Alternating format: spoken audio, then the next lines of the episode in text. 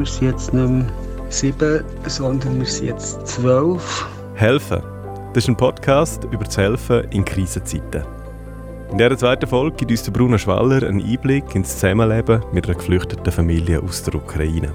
Jetzt haben wir das Mittag gegessen, alle zusammen am Küchentisch. Und Mitteilung auf ihre Telefon von ihren Freunden hat es dort, wo sie wohnen, in Kiew, Bomben eingeschlagen. Viele Tränen, viele Emotionen. Es sind viele Freunde in dieser Strasse, die noch dort sind, die Eltern wohnen ein bisschen weit vorne. Unvorstellbar, oder? Wie man mit solchen Situationen umgeht, wie man trotz Sprachbarrieren miteinander reden kann und was da sonst noch alles täglich passiert, darüber reden wir jetzt in Helfen.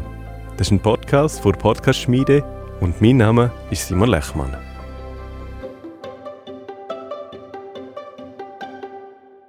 Die Situation in der Ukraine, die ist dramatisch. Der Krieg zerstört immer größere Teile des Landes und mehr als 3,5 Millionen Menschen sind bereits geflüchtet. Und immer mehr Menschen, auch hier in der Schweiz, wollen oder haben bereits Geflüchtete bei sich daheim aufgenommen.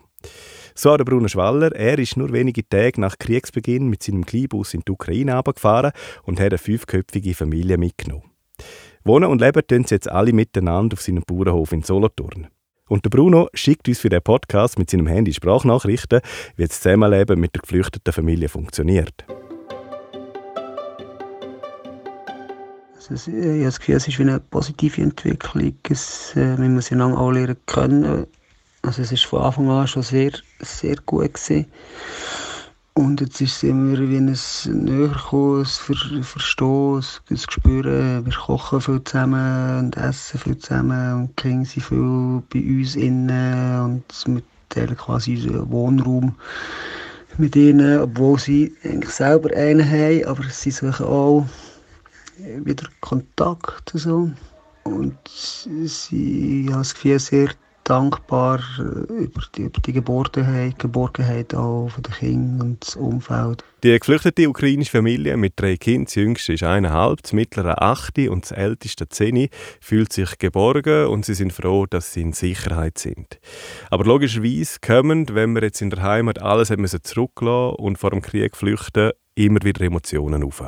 Bei ihnen ist so ein Auf und Ab von den Emotionen, von immer wieder Tränen in den Augen, oder King Tränen in den Augen, oder Tränen, oder plötzlich das Bedürfnis, Umarmung zu haben oder zu geben, auch mit uns, so, oder einfach, es ist wie, manchmal bricht das wieder zusammen. Also, es kommt auch darauf an, was gerade passiert bei ihnen daheim, oder wie gross der Medienkonsum ist von ihnen. Aber klar interessiert die das, gell? Und solange es das wirklich ein Ende hat, haben sie auch keinen Horizont oder können nichts aufbauen. Es ist echt ein Warten, bis das Schrecken wie ein Ende hat. Zum Teil erreichen sie dann ganz unerwartet und ungefragt schlimme Bilder von ihrem Daheim in Kiew. Oh Gott, jetzt... eine abstruse Situation. Jetzt haben wir zu Mittag gegessen. Alle zusammen am Küchentisch. Ja, die Sonne scheint, die Kinder spielen. Es war so eine Ruhe drin. Und nachher kommt Mitteilung auf ihre Telefon von ihren Freunden. Und nachher Fotos und Videos. Und jetzt dort, wo sie wohnen, in Kiew.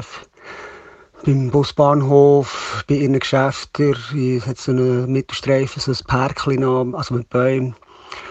Wir sind aber mit dem Kleisi spielen. Dort hat sich Bomben eingeschlagen. Eine Situation, die wir jetzt in unserer Schweiz, sage jetzt einfach mal, kaum vorstellen können. Es ist so surreal. Viele Tränen, viele Emotionen. Viele Telefone, die Leute gehen da, die dort wohnen miteinander. Es sind viele Freunde in dieser Strasse, die noch dort sind. Die Eltern wohnen ein bisschen weit vorne. Es ist, ja, wenn du so siehst, wie dein Hab und Gut bombardiert wird. Das ist wie, keine Ahnung, unvorstellbar, oder? Ah. Für die geflüchtete Familie furchtbar und traumatisierend. aber auch für die Gastfamilie ein grosser Brocken zum Verarbeiten, und das hat dann auch gewisse Konsequenzen. Ja, und die eigene Familie ist ja eigentlich auch noch mit diesen 4 Kindern, die plötzlich von einem Tag auf den anderen unser Leben einfach 100% umgekehrt sind. Wir sind jetzt nicht mehr 7, sondern wir sind jetzt 12. Und unsere Kinder sind wie aus unserem Fokus gefallen in dem Ganzen. Ja, aber das ist ein grosser, schwerer Stein, den man irgendwie mitträgt. Und bis der ein bisschen angeschliffen ist und der so ein bisschen rund läuft, dass er noch abschleift, dass das Gefühl kleiner wird, ist, ja, und die Kinder selber, unsere haben natürlich nachher auch darauf reagiert. Also einmal der Kleinste, der ist 7, und der hat natürlich nicht mehr die Aufmerksamkeit gehabt. Die 2 Mittleren haben da mit ihren Girls sofort den Rot gefunden. Der Ältere ist so Teenage-Pubertät. Also cool, alles gut. Und beim Kleinsten ist schon gemerkt, dass der plötzlich eine Trauer bekommt, dass ihm seine Eltern oder ihm sein Umfeld plötzlich sich das verändert hat. Also, ich kann das nicht einschätzen. So. Aber ist vielleicht im Moment gerade suboptimal, aber über das Ganze habe ich das Gefühl, dass unsere Kinder aus dem heraus auch eine positive Erfahrung werden mitnehmen für ihr Leben. Das Zusammenleben mit geflüchteten Menschen braucht natürlich Zeit, Feingefühl und auch Kraft, und das auf beiden Seiten. Weil jetzt mit so einer Belastungssituation gehen nicht alle geflüchteten Menschen gleich um, logischerweise, oder? Die einen wollen zum Beispiel am Familienleben teilnehmen, andere wollen lieber Ruhe und einen Rückzugsort. Die einen wollen darüber reden, was sie alles erlebt haben, und andere brauchen, um die schlimmen Bilder zu verarbeiten, mehr Zeit und zum Teil dann auch professionelle Hilfe. Und an dieser Stelle noch wichtig zu erwähnen, bei Konflikten oder Situationen, wo man selber nicht mehr weiter weiss, kann man sich jederzeit bei Flüchtlingshilfe oder bei Partnerorganisationen melden und nach Hilfe fragen. Dass das Zusammenleben zwischen geflüchteten Menschen und der Gastgeberin oder Gastgeber möglichst gut funktioniert, soll man schon von Anfang an klären, was Bedürfnisse sind, also von beiden Seiten. Gut, jetzt das mit zusammen ein Gespräch führen und klären, was Bedürfnisse sind, das ist jetzt wegen der Sprachbarriere logischerweise nicht ganz einfach. Aber es gibt Hilfsmittel. Also das Verständnis geht eigentlich gut über die ganzen Translate-Apps oder auch mit Hängen und Fies. Und sie haben ja schon wahnsinnig viele Wörter auf Deutsch gelernt, oder man kann Sachen umschreiben und erklären, und mit viel Humor und ja genau, kommt man aber schlussendlich weiss man gerne, von was man redet. Und wenn es dann komplizierter wird, dann kriegt man von den Organisationen Unterstützung, zum Beispiel in Form von einer Dolmetscherin oder Dolmetscher. Gestern haben wir zusammen diskutiert mit der Dolmetscherin, die wir haben. Also haben sie wie gefragt, ob sie bereit sind, für auch den Radius weiterzumachen, ob es okay ist, wenn wir irgendwie Ausflüge machen auf den Berg oder whatever, x Sachen, oder zusammen einkaufen. Das war jetzt wirklich noch nicht nötig gewesen. Oder für jetzt nächste Woche auch an, haben wir einen Deutschkurs hat die Gemeinde organisiert, wo wir was ich machen. Wir haben organisiert, dass King, ihre quasi mit unserer Tochter in die Klasse gehen, einfach in die kulturellen und musischen Fächer, Turnen und Musik, Malen, einfach so das, worin geht, wo es eigentlich keinen Spruch braucht, dass sie auch ein bisschen eine Tagesstruktur bekommen. Wenn man sich aber so fest für geflüchtete Menschen einsetzt, dann kommt das nicht bei allen gut an. Es gibt ein Geschwätz. Es hat Kritik gegeben, wieso sie keine Syrer aufnehmen oder keine anderen Leute. Jetzt die Ukrainer machen das.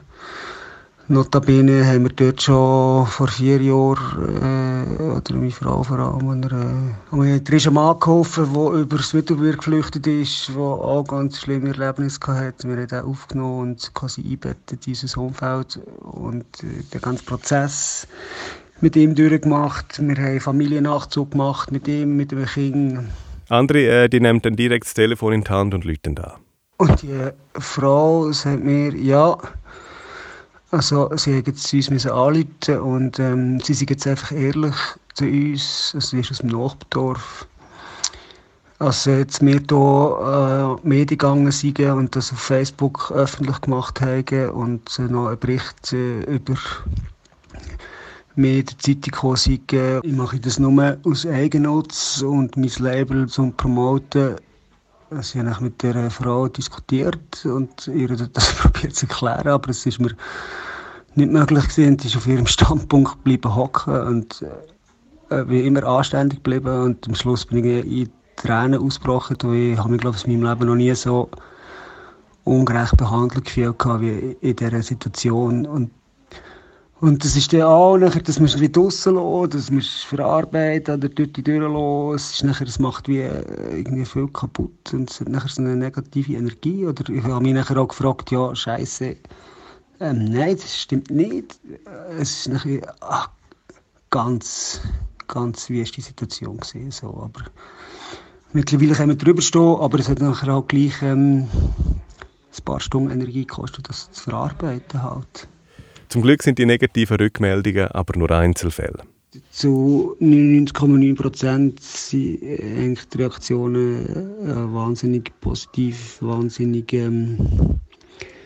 also wir haben gar nicht auf das raus wollen, oder ist irgendwie auch auf eine Art befreundet, dass jetzt die Leute so...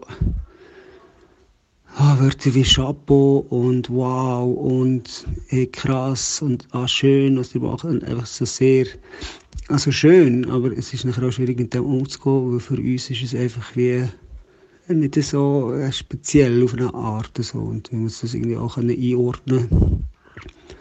Wieso es jetzt plötzlich auf eine riesige Resonanz stößt. Das ist... also wir haben Leute angerufen, Gewerbeschullehrer, mein Klassenlehrer aus der Oberstufe ist da gewesen. Die Gemeinde hat sich auf unser Engagement hin gemeldet und ist selber aktiv worden durch den Input oder durch unser Machen und hat eine Sitzung gemacht. Und das Konzept quasi, wenn wir mit dem so umgehen, wenn jetzt so Leute auf unsere Gemeinde kommen und Angebot und Schule und also super cool, wahnsinnig schön, was da alles passiert ist. So, aber das musst du nachher eben auch wieder alles verarbeiten oder für mich muss nachher auch allen gerecht werden und mir Zeit nehmen für all die Gespräche oder ja. Es ist also ein grosser Aufwand mit vielen Emotionen, viel Schönem, aber auch Traurigem, wo man als Gastfamilie auf sich nimmt. Der Bruno und seine Familie, die nehmen das aber gerne auf sich und sie schauen positiv in die Zukunft. Mein Endziel oder so mein Traum ist, dass es einfach jetzt eine lange Freundschaft gibt und irgendwann ist quasi der Punkt, wo ich zuhinterst setze oder mein Wunsch oder ist einfach mal bei ihnen in der Ukraine ein Kaffee zu nehmen, es gut hat zusammen, das ist so mein Anker quasi. Und auf das freue ich mich. Und umso änder, umso besser natürlich. Ein sehr persönlicher Einblick von Bruno Schwaller, wie das Zusammenleben mit der 5-köpfigen Familie aus der Ukraine funktioniert. Das ist Helfen, ein Podcast über das Helfen in Krisenzeiten. Und nächstes Mal reden wir über das Finanzielle.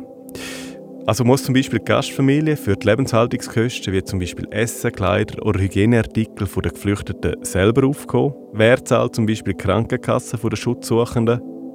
Oder sind sie beispielsweise gegen Unfall versichert oder haben sie eine Haftpflichtversicherung? Oder auch, wie geht man mit Spendengeldern von Vereinen, Privaten oder von Gemeinden um, wie im Fall von Bruno? Es ist jetzt 3 Franken, die reinkommen. Ich muss mich ja auch wie rechtfertigen, weißt du, auch ihrer Buchhaltung gegenüber. Wo kommt die Kohle her, wo kommt die hin? Ich muss die wie auch absichern, weil es gibt bestimmt Leute, wenn ich mir im Sommer eine Maschine aussteigt und sie muss wechseln und eine neue haben, als der heisst, schau jetzt hier, der Mann hat eine neue Maschine gekauft mit dem Geld.